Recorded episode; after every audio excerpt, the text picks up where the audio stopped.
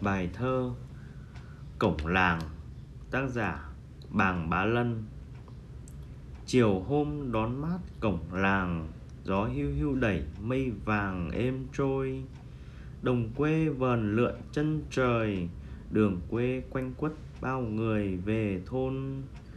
Sáng hồng lơ lửng mây son, Mặt trời thức giấc véo von chim chào. Cổng làng rộng mở ồn ào. Nông phu lững thững đi vào nắng mai. Trưa hè bóng lặng, nắng oi, Mái gà cục cục tìm mồi dắt con. Cổng làng vài chị gái non Dừng chân uể oải chờ cơn gió lồm. Những khi gió lạnh mưa buồn, Cổng làng im ỉm, bên đường lội trơn.